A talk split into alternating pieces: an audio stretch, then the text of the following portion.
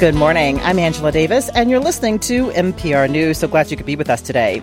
Teachers are an important part of how all of us grow and learn, but many teachers are struggling. A state report suggested that the majority of districts across Minnesota are significantly or very strongly impacted by the teacher shortage and believe the availability of teachers has decrease compared to just five years ago. And nearly a third of new teachers leave teaching within the first five years in the profession. Plus, you may know Minnesota still isn't hiring and retaining enough racially and ethnically diverse teachers to keep pace with the growing number of students of color and indigenous students across Minnesota.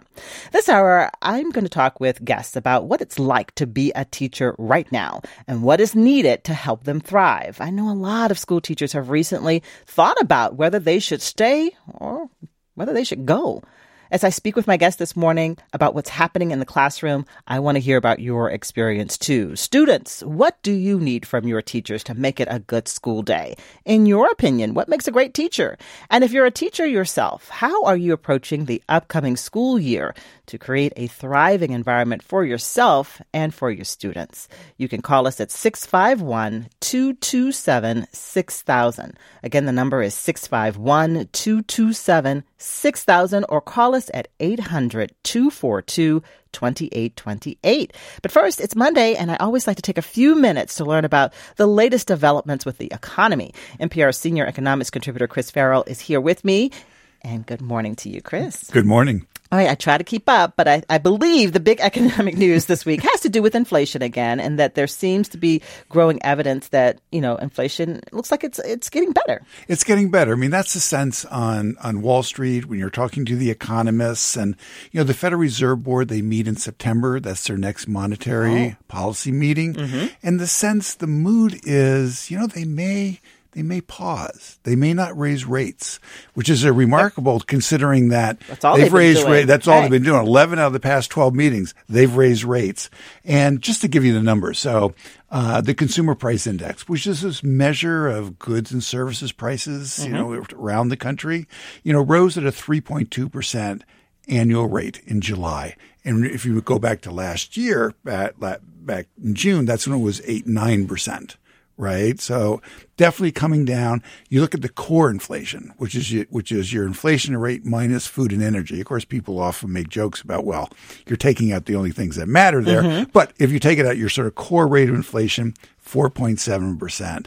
And Angela, part of the reason why there is this optimism there is we're seeing declines in rental prices and we're seeing declines in home prices, and that's working its way through the numbers. So if you look down the next couple of months, the odds are inflation will continue to moderate, reflecting lower, less price pressure in the shelter part of the economy. But it's too early to say that we can relax, right? I mean, um, prices still rising again on critical things. Uh, groceries still are not cheap. It's getting more expensive to fill up the car at the gas pump. Yes. Have you have you filled up your car yeah, lately? I, I, told you earlier. I made the mistake yeah. of filling up my husband's car, and I was like, "Why did I do that? It was eighty two dollars to fill up." Yes. Eighty-two dollars. So, and this is economics, so you always have to be worried about what you know what could go, go, wrong, and a lot of it has to do with commodity prices. Because commodity prices, if you think about the price of gasoline, you know it's been going in the right direction, and now we're starting to see see a pickup there. And then uh, you know you have some very significant people like Larry Summers, former uh, Treasury Secretary, who's saying, look, you know this just might be something of a head fake because we just don't get a decline in in prices without a higher unemployment rate. So that still is out there. Nonetheless, you know, when I look at it, there's no reason to believe the economy can't continue to grow unemployment can stay down and prices can continue to moderate over the next year. We'll get some insight uh, this week with some numbers. And the one to highlight is we get the export import numbers. And one reason why people are going to look at that very closely is if you look at what's happening to China's economy, and this is not a good thing, but China's economy is sputtering and it's seeing mm. deflation or falling prices. So again, that may, it's not good that China's economy is slowing, but it may give us some additional price relief. I noticed the Twin Cities metro area, we just made national news with regards to, uh, to inflation. Uh, Bloomberg had a story that in May that the metro area uh, became the first major metropolitan area to have uh, annual inflation fall below the Federal Reserve target of 2%. Yes, so the number came in at 1.8%. And what the Bloomberg story emphasized, and uh, relying a lot on a, a recent Pew Research report, is the role that housing played in the better inflation numbers. So according to Pew, there are just four jurisdictions in the country, Minneapolis, New Rochelle, New York, Portland, Oregon, and Tysons, Virginia, that uh, have passed new zoning laws that have loosened up the housing requirements. And, you know, when you drive around the Twin Cities, you're mm-hmm. seeing plenty of apartment buildings that right. are being built, right? Yes. And, um, and that has helped to slow rent. So rent growth in Minneapolis since 2017 is just 1% compared with 31% in the U.S. overall, according to Pew. Now, one other takeaway from this, Angela, is we all know people that are struggling to find a home to buy, that are struggling to, to meet their rent. They're yes. trying to find a place, well, right? Many people. So yes. this tells you how bad it is elsewhere in the country. if we're one of the bright spots, that's sad, isn't it? I mean, so the good news is we are one of the bright spots, but but this economy, this region needs a lot more housing than, right. than we already have. And so one of the things that's, that's really changed is that housing, shelter, that's become economic development. Mm-hmm. And as people move here, particularly young college graduates, when they move here, uh, we need more housing to shelter. And so it, it's actually, you know, shelter, it's holding back the economy. It really proper, is. Proper housing. Um, any other reason to be um, happy on this Monday, this rainy Monday morning? I want to highlight two things because you know with economics, a lot of times you're stressing what could go wrong, you know what we're what we're concerned about. But I really want to want to highlight two things to celebrate because this has been such a difficult time, you know, with the yes. pandemic. And the first is the job market. You know, many more people have joined the labor force than was expected. You know, simply put, more people are working and they're adding to their skills. The year over year increase in labor force is 3.1 million. And the share of unemployment due to voluntary quits, you know, it's at that level that says people are still confident to quit their job because they think they're going to get yes. another job. Mm-hmm. And um, just to highlight one other number, hotel and restaurant workers. Now they're still not paid enough. All right. mm-hmm. So th- let's make that really clear. But their, uh, over the past three months, their wage growth has been 7.3%. That's well above the rate of inflation. And so a lot of the wage gains have been going to lower paid workers. Again, still not paid enough, but that is something to celebrate. You go back to before the pandemic and wage increases were really hard mm-hmm. in, say, like the hotel restaurant business. So our topic today is uh, related to the calendar. Yes. Uh, getting ready for uh, classes to resume in schools. So we want to talk about the teaching profession, Chris. We know that most districts are really having uh, trouble filling a lot of open positions. Uh, what can you tell us about that nationally? We have, you know, experts who really know what's going on. But the thing that strikes me is the strong job market that we've been talking about. You know, you have teachers that are exhausted from dealing with challenging students, you know, difficult parents, the administrative burdens. And I, but now there are options. You know, employers are looking for workers. And you think about teachers; these are educated workers. These are skilled workers. Mm-hmm. They have mm-hmm. communication skills. Yep. Uh, they have the ability to deal with difficult people. Right? I mean, all these honed skills. And so uh, the teachers are smiling. They're like, "Go ahead, Chris. Keep and, talking. Keep talking." Keep so the option exists to shift your career, to shift your profession. Which I think, if you go back to that period of time from about 2000 to 2018, that was not really the story. I mean, remember Mm-hmm. So many jobs, there was a line of people out the door, mm-hmm. and so you were competing with a very uh, with a, against a lot of people.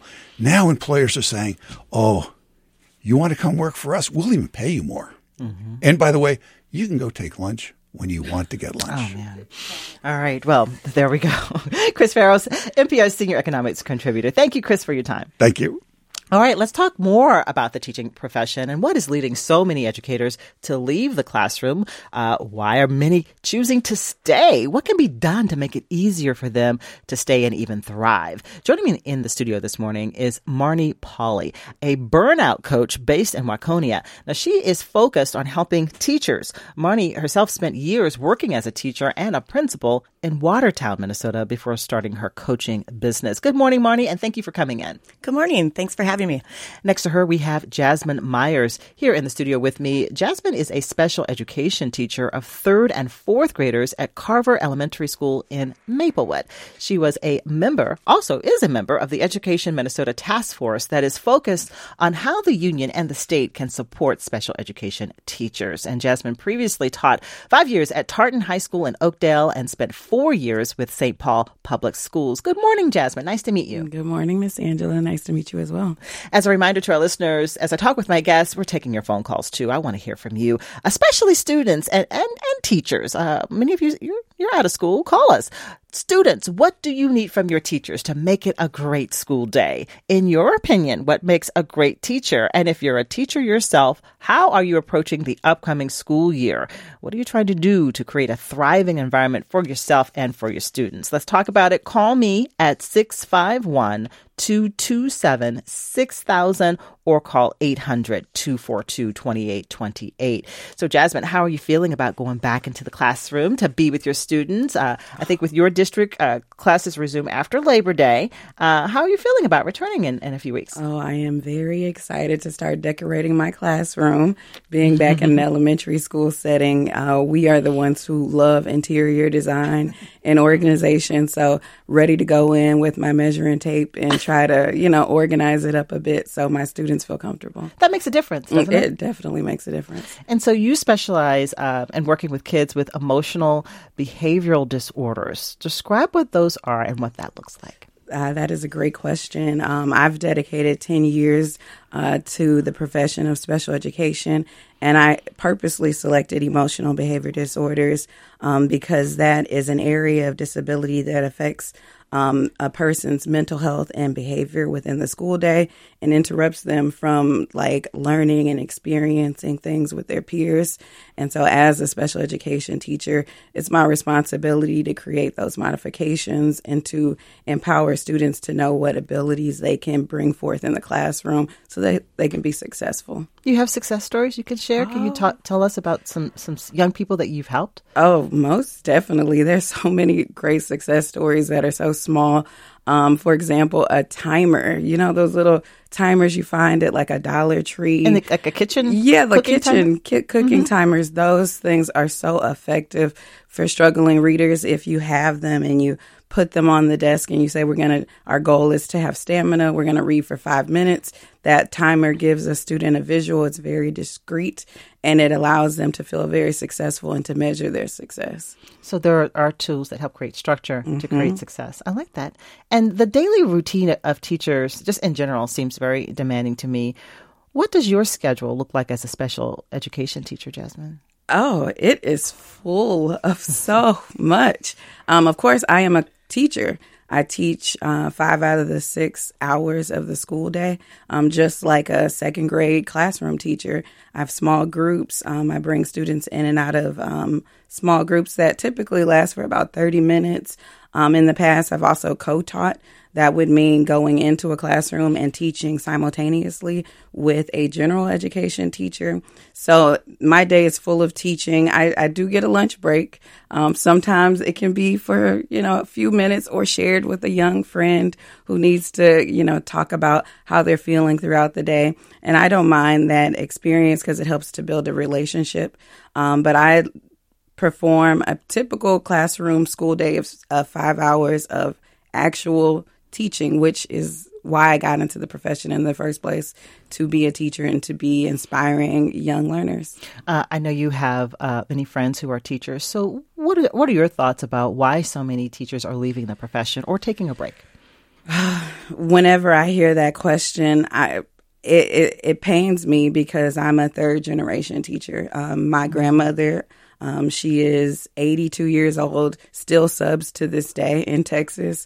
Um, my mother was a substitute teacher, um, and I I just felt like it was my calling to become a teacher. And when I see teachers middle of the year leave because they don't feel supported um, with time management, because you know, for example, they might uh, need to have like an emergency situation and there's no one else to cover their class. Mm-hmm. And then that stress of feeling like you're leaving your class without the appropriate supervision. Um, when I say that, I mean subs who don't have the sub plans because now you've left without the opportunity to organize those things. And that mm-hmm. stress does weigh very heavy on teachers and they feel inadequate because then they're putting a lot of energy and they're leaving and it's just abundant. You feel like you can't yeah. win. You can't. Yeah. You can't be successful about something that you're you love, passionate about, passionate about. Marnie, you're a former elementary school uh, teacher and principal. Does hearing Jasman speak bring back some memories for you? Oh my gosh, yes. First of all, I just want to say thank you for what you do, and I think that you know, saying that you have a you have a typical day. I know there's a little bit more that goes into your day than a than a, a classroom teacher. So as an EBD um, teacher, I just want to thank you. There's there's a lot of love for people who hold your job, and I think it's so important the work that you're doing. Um, so thank you for that. I I, I flash back a little bit. You know, I'm on, I'm, you know, I went to the other side, right? I went from being a teacher to a reading specialist and then into mm-hmm. administration. Mm-hmm. And, um, it was always one of my goals to remember what it felt like, looked like to be a teacher in the classroom and to not lose that connection that um, that I'd be able to advocate for my teachers and for their students. And I often would think of my teachers once I was in the principal role as my classroom. And they all have different needs and they all have different scenarios. And so when it would come to burnout, when I would be sitting in my office, you know, halfway through the school year and there would be a teacher who just doesn't know if they can make it any longer, even through the day, we would work on strategies like you do with students to just how are we going to get through this day? Let's not even worry about tomorrow. Let's get through this day. What do you need? And it would just be breaking it down to figure out what is the stress? Where is the stress coming from that's putting you over the edge? Sometimes it's support. Sometimes it's they're ill and they have not wanted to take any time off because there's a substitute shortage. Mm-hmm. Um, my final year, I actually spent more time in the classroom as a substitute than I did um, as a principal. Mm-hmm. So it was, I was feeling the strain also, and and my teachers were feeling it, and they're amazing. They they show up every day for these students, and and they're tired and they're exhausted, mm-hmm. and they're doing their best, and sometimes there's just not the resources um, to fulfill the needs that we have.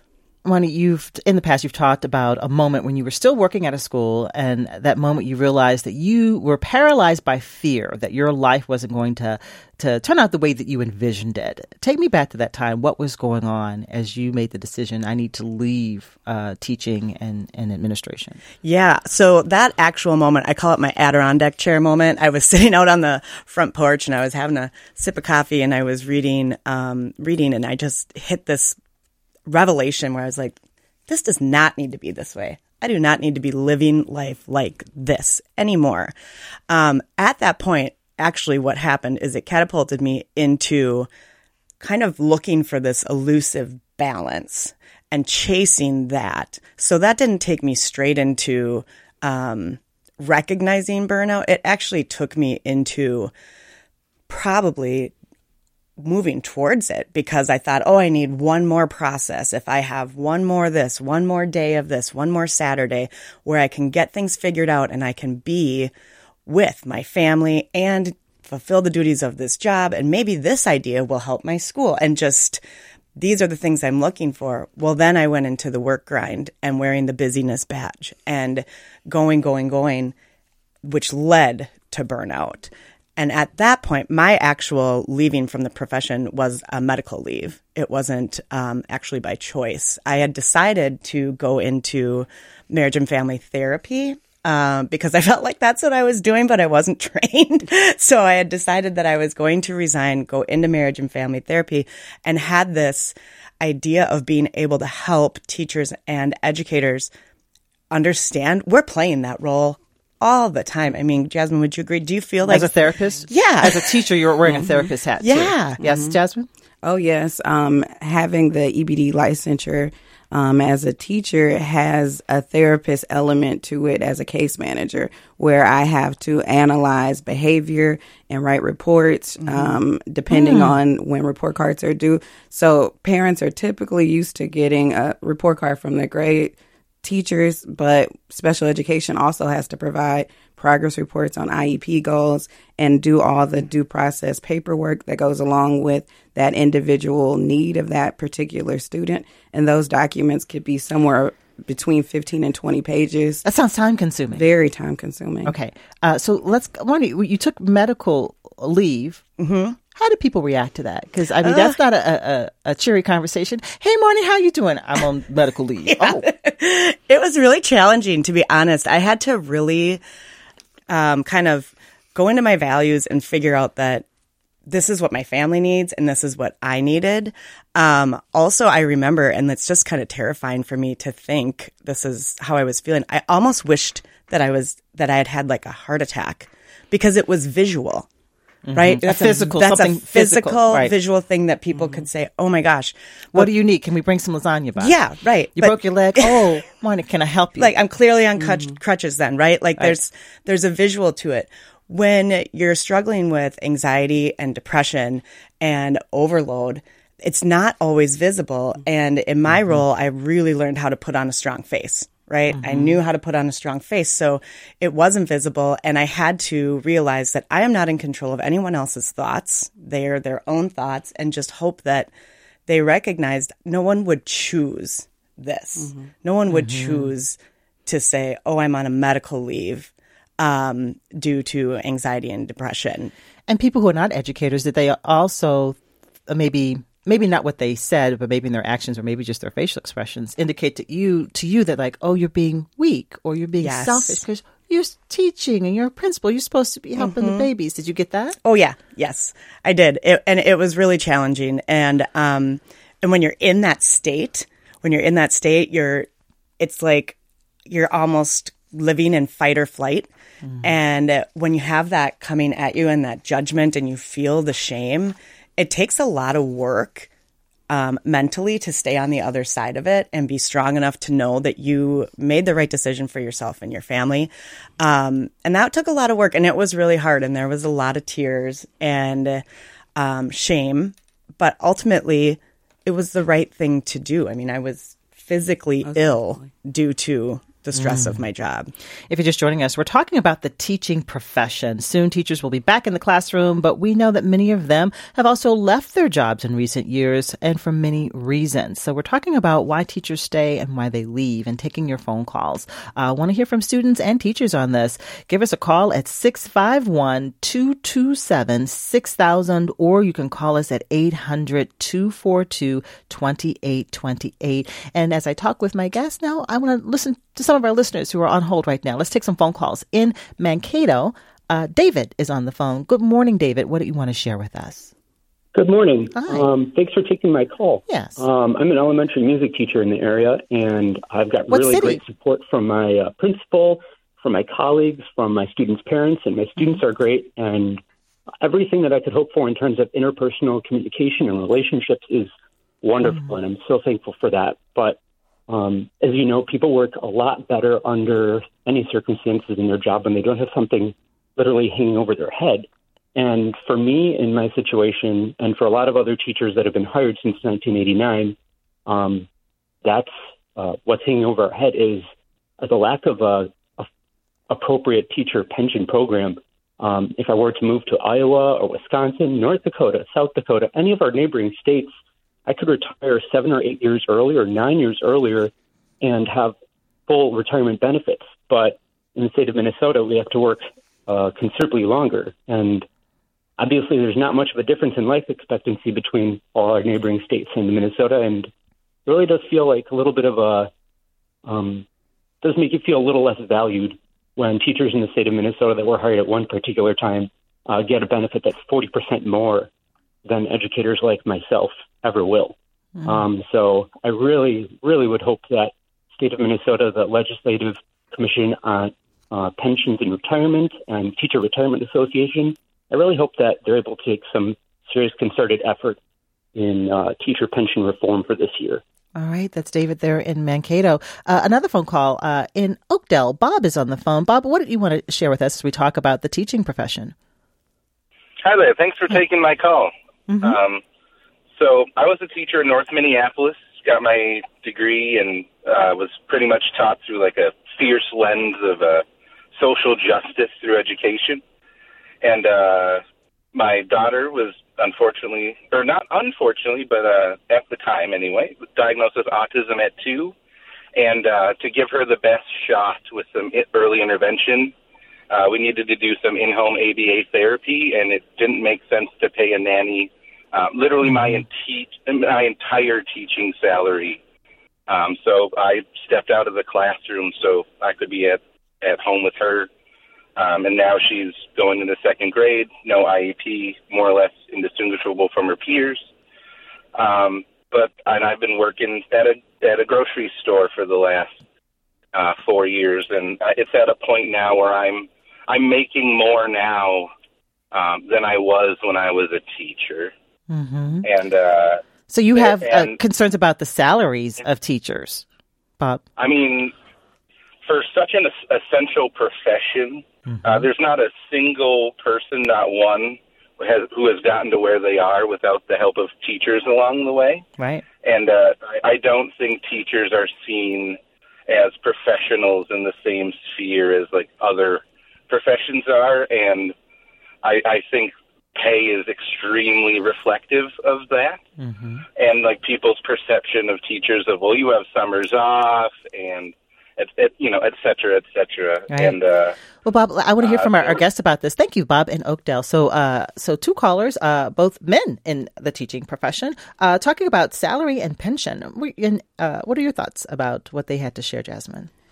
Um, as a member of Education Minnesota, one thing that I noticed The um, teachers union, yeah, the statewide. teachers Mhm. union, was that um, the leaders within Education Minnesota really pushed for some pension reform and are uh, speaking with legislators in order to have what members are asking for happen. Um, of course, it takes local leaders as well when you're negotiating your contracts to be informed about what's happening across the state and be able to leverage the information as a team because we are together um, stronger. Um, and I truly believe that there's more power in we than just the individual. Um, and that second caller that really spoke to me, I, I previously worked as an applied behavior therapist as well before coming into teaching.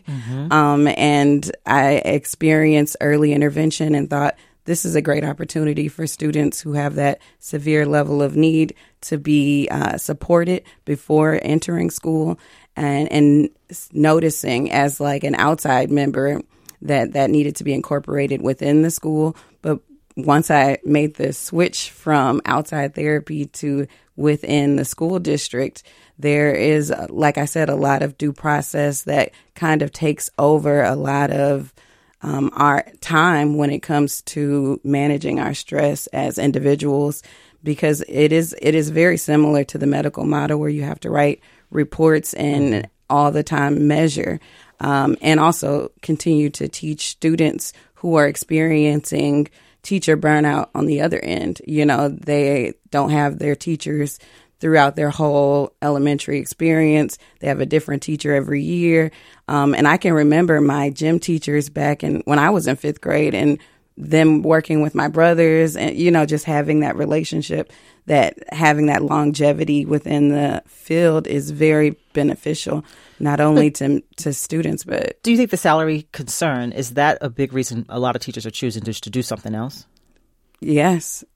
Yeah. And I would agree Are you with hearing that. that, Marnie? too? Yeah, I would because I mean, there's been there's been multiple times where I'll, I'll have a conversation with the teacher and they'll be like, "I can't believe I'm working this hard for this much money," mm-hmm. Mm-hmm. right? And it's that worth and that Yes. that time, the amount of time that that goes in for you know the amount of money that they're they're getting. It's very difficult, I'm sure. For it pains a lot of teachers to hear that Bob's now working at a at a grocery store making more money than mm-hmm. he was teaching, And, teachers are highly educated. I, I have a master's degree, mm-hmm. and I don't make the same amount as other people in other industries with that same level of education. I have a moment now to bring in another guest. Last week, our show producers reached out to some teachers to hear about their experiences. And right now, we can talk to Andrew Skirka.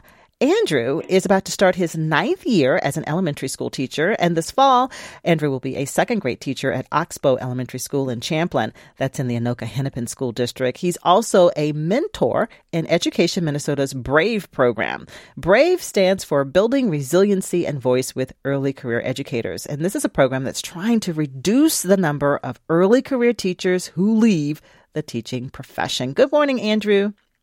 Good morning. Hi. In reading about all of this, uh, I learned that nearly a third of new teachers leave teaching within the first five years in the profession. And that's a, a new report published by the Minnesota Professional Educator Licensing and Standards Board. Andrew, why do you think so many new teachers are like, uh, no? I think a lot of it has to do with um, having that common um, mentorship or having that community around new teachers because I think a lot of the times when somebody comes into the profession, they're in a grade level with people that have been teaching for, you know, 10 to 15 to 20 years already, and they're not with people that are within that first five years of their own career. And I think what Brave really does really well through the union is that we get to get a whole bunch of teachers together that are within their first five years where they're able to talk about their shared experiences and how they can bring different experiences from their different schools throughout the state of Minnesota back to their own classrooms. Mm. And so, uh, is it working? Has it been helpful to getting you know people with similar experiences to being new to teaching together? I think it has. I think you know we've it is we've now done three of the cohorts. I've done two of the cohorts, and we're currently hopefully wanting to do kind of like a Brave 2.0 um, to expand the program and also expand the program for just the Brave program itself. So getting more facilitators out there across the state so that, I mean, there are so many new teachers within education in Minnesota. And what we really want to do is reach as many of those people as possible. So, Andrew, you uh, have worked as an elementary school teacher. What are some of the personal challenges you faced in this work?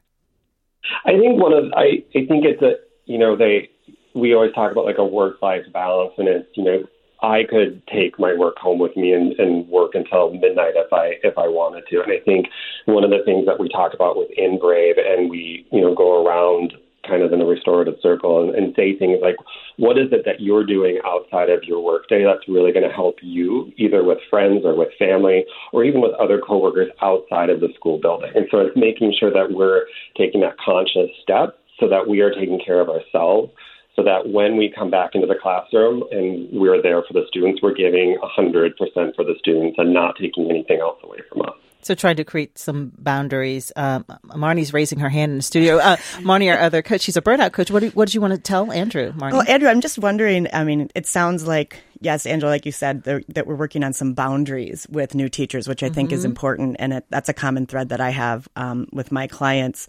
Do you, Andrew, find that it is difficult for new teachers to hold boundaries? That they that they have the expectation that they should be working till midnight and staying mm-hmm. late every day and showing up early every morning? I think it's. I think it's. I don't know if it's given to them by anybody specifically. I think it's kind of just intrinsically who we are as educators that we want to give the best for our students and our buildings. And I think that just who we are as educators, we want to, you know, we want to keep doing as much as possible. But I think having that conversation with people in the Brave cohort we're able to talk about that. It is okay to take time for yourself. It is okay to make sure that you're giving yourself care, and that that's going to build leadership within your building. Because once the educators get past that, you know, that kind of five year mark, where they're going to stay within the profession and they know what they need to do, and so they're able to share that experience and become leaders in their own buildings and share that experience with new teachers. Now, Andrew, I uh, understand that you've had some challenges in your career with administration and, and how school districts uh, tend to lay off non-tenured teachers. What can you tell us about that? I think it's you know it's a it's a larger um, educational system issue. It's not just a specific you know this is happening just to one person. I think, but again, it's it's working with your administration, it's working with people in your building, and it's working, you know, with all other educators. And I think, you know, working with the union and, using and utilizing what the union has to offer us helps, you know, with positions and, and dealing with, you know, if there are pink slips that happen. And so, what uh, what are your feelings about the upcoming school year? Um, I, I, I, said that you're uh, going to be starting um, this fall as a second grade teacher at Oxbow Elementary School in Champlin. Uh, Jasman was saying she's looking forward to decorating her classroom. what are you looking forward to, Andrew? I'm looking forward. I'm moving to the building. I'm going to start heading into my classroom this week, and I'm really looking forward, you know, just to being with the students again. Um, you know, summer break is a great time to to re-energize and, and get ready for the new school year, and I'm I'm really excited for the new opportunity, and I'm really excited to meet all the students again and, and form those relationships because I think, you know, by the end of the school year, it's like it's a whole little contained family within your classroom and then within the mm. larger building, and I'm really looking forward to that. All right. Well, thank you for your time, Andrew uh, Skirka, an elementary school teacher in the Anoka Hennepin School District, working with second graders soon at Oxbow Elementary School this fall, and a mentor in Education Minnesota's BRAVE program, which is trying to reduce the number of early career teachers who live the profession. Jasman, I want to ask you a question. Uh, another topic that has come up a lot uh, and that I have looked into and done talk shows about is the number of uh, teachers of color across Minnesota. Uh, we know that uh, Minnesota still lags behind in its ability to, you know, hire and retain uh, teachers of color, uh, particularly when you look at the number of students of color and indigenous students across the state. Uh, what can you share about how this is it, it is important uh, as a, a, black teacher uh, working with other te- uh, students of color? What what is what's the value of having that? Um, representation and voice is very important, and having um, someone that the kids see and they say that you look like me or you look like my auntie. Like yeah. it's a natural your, your family. afro is giving me life this morning. I feel very comfortable. You may have noticed this morning. Like really, representation matters. Most definitely, and students can feel it.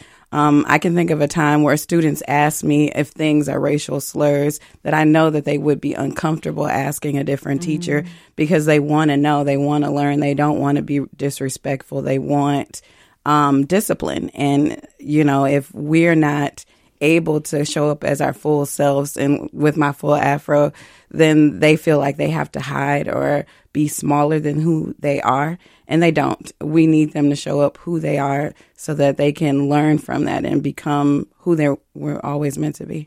And the recruitment efforts for teachers of color, I think maybe I've read that, you know, Minnesota has tried to get teachers from other states to come here. What, oh. What's the answer? How do, how do we address this? It is definitely happening. I know everywhere I go, I'm like, come back to Minnesota or come to Minnesota.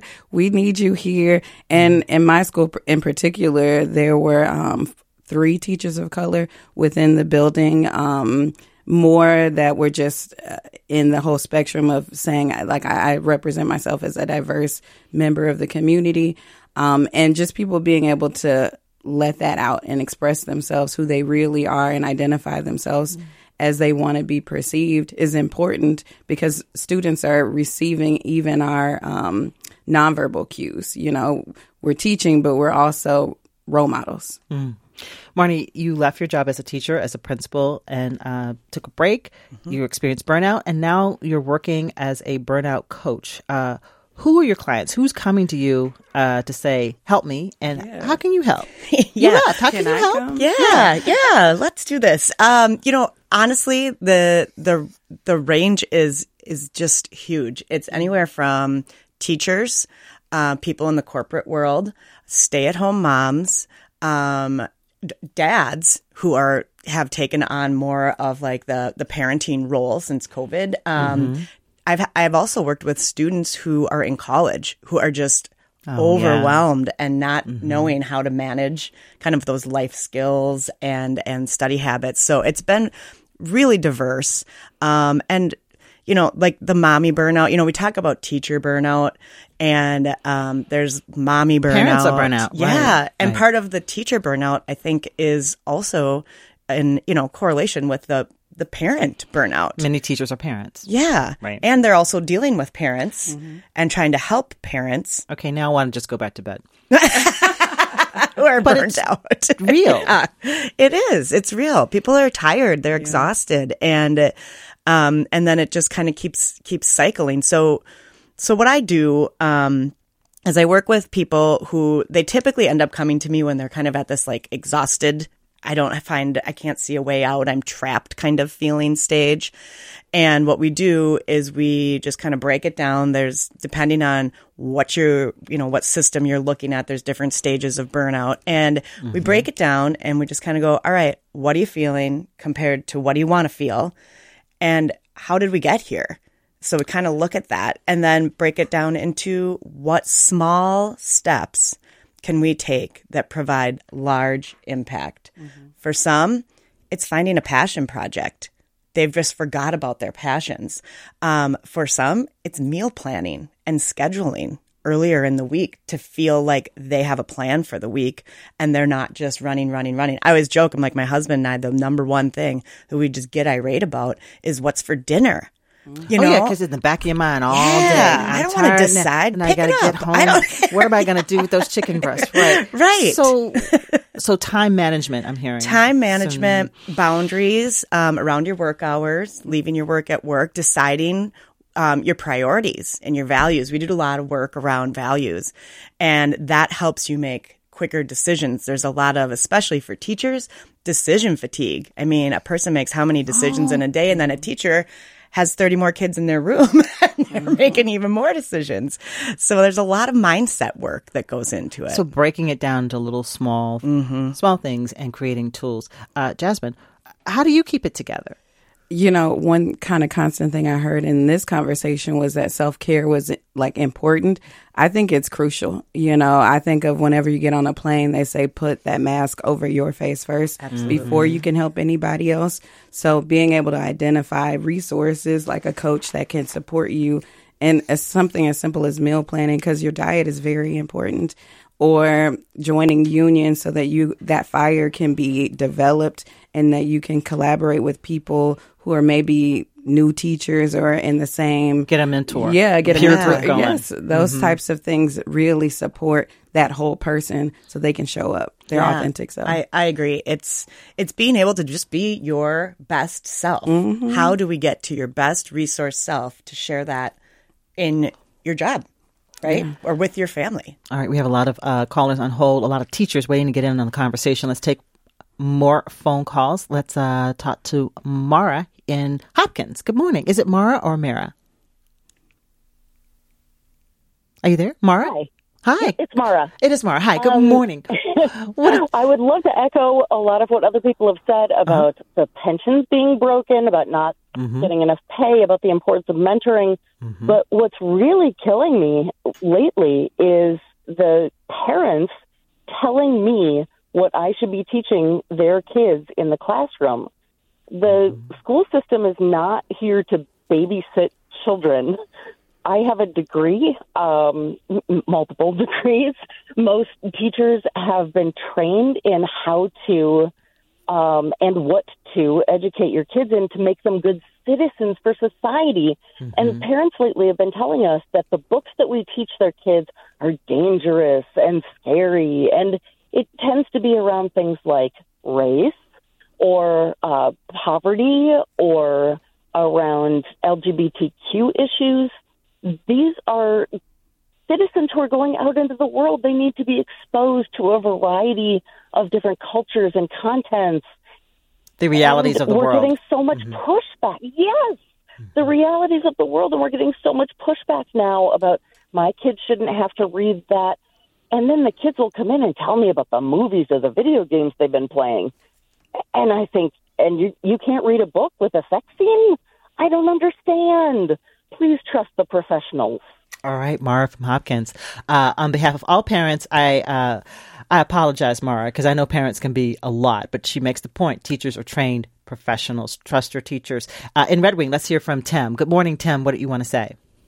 Good morning. Hi. I've been listening and I appreciate the comments of my colleagues. Uh, I am a veteran of U.S. military service as well as being a teacher, so I appreciate the concept of uh, our profession as civil servants. And money has never been the driving force for the vast majority of people who go into education.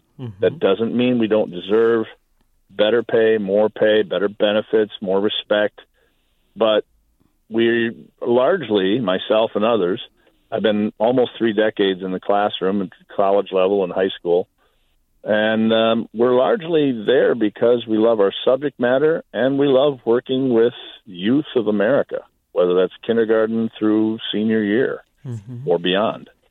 So I just uh, I look forward to the fall semester, and I wanted to just briefly address you. You had mentioned you'd asked several others what problems, what's driving younger teachers out or older teachers jumping ship early. Uh, the last caller had some wonderful points about the pressures, you know, that we're all reading about, hearing about in Florida and across other states with the conservative movements. Um, but when it comes down to it, for a teacher in the classroom, my experience is, is it's all about administration. Does your principal, your assistant principal, do they have your back? Are they going to exercise the discipline with the students necessary? They're going to go to bat for you with the parents or the school board and with your colleagues. Is it going to be a fair system? I've had Mm. would- good administrators and I've had bad. Thank So you. That's really where the crux is of it. Thank you, Tim from Red Wing. So uh, many good points here. And just in our last uh, minute here, uh, Marnie, you talk about something called August anxieties. Uh, what is that, and what advice do you have for uh, folks heading back into the classroom? Yeah, so it's you know it's a transition. It's a right? nightmare sometimes.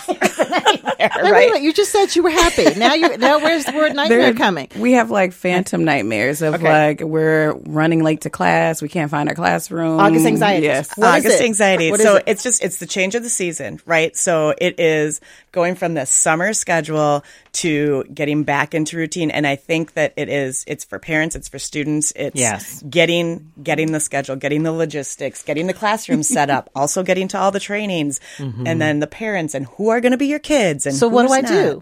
So it's kind of back to this ultimate self care, right? And holding boundaries and figuring out what it is that is causing that August anxiety. Because if we can get to the root, we can figure out a strategy that's going to help. Small changes, big impact. All right. Uh, unfortunately, we're out of time, but I promise you we will continue this conversation about what is happening in the classroom and what can we do better. Thank you so much uh, to our guests and all of our great listeners who called in. I appreciate you.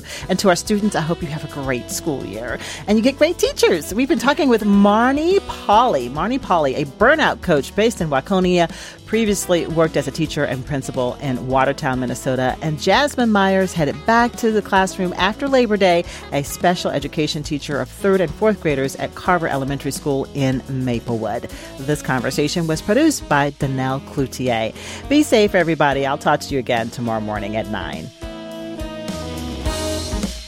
Thanks for listening to a recording of my live radio show on MPR News. A reminder that if you want to catch my show in real time, tune in and call in weekdays at 9 a.m.